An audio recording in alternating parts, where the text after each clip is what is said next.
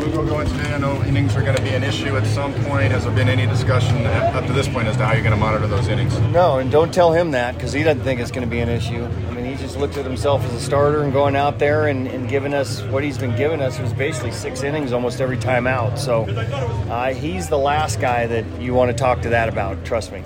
As far as facing Pablo Lopez today, he's got the new pitch, the slider. How much does that change your scouting reports and how to attack him with a smaller sample size to go on? Yeah, there were some cutters in the past, but a little bit more of a harder sweeper type thing that they're calling it nowadays. So, you know, our guys have some history with them, know what his pitch shapes look like. This is a little bit different, and you know, it's the type of thing where first time around the lineup, you have some communication and um, you go from there.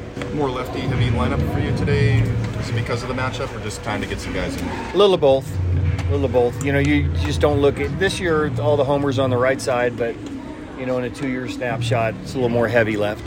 What are the hesitations stacking so many lefties in a row? Uh, there's no hesitation. We got some, we got some righties on the bench. Okay.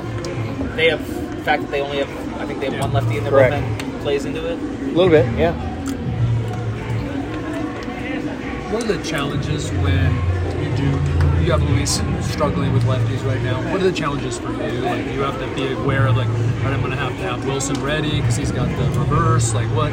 Yeah, we knew that last night. We knew what it was, you know, it's going to be a little heavy. The one maybe didn't was Vasquez.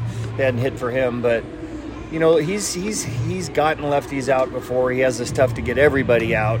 And at times this year he's been good. You look at the game in Mexico when we needed two innings out of him, he went out there and performed well. So it hasn't been as consistent as you would, he would like at, at points, you know, certain times.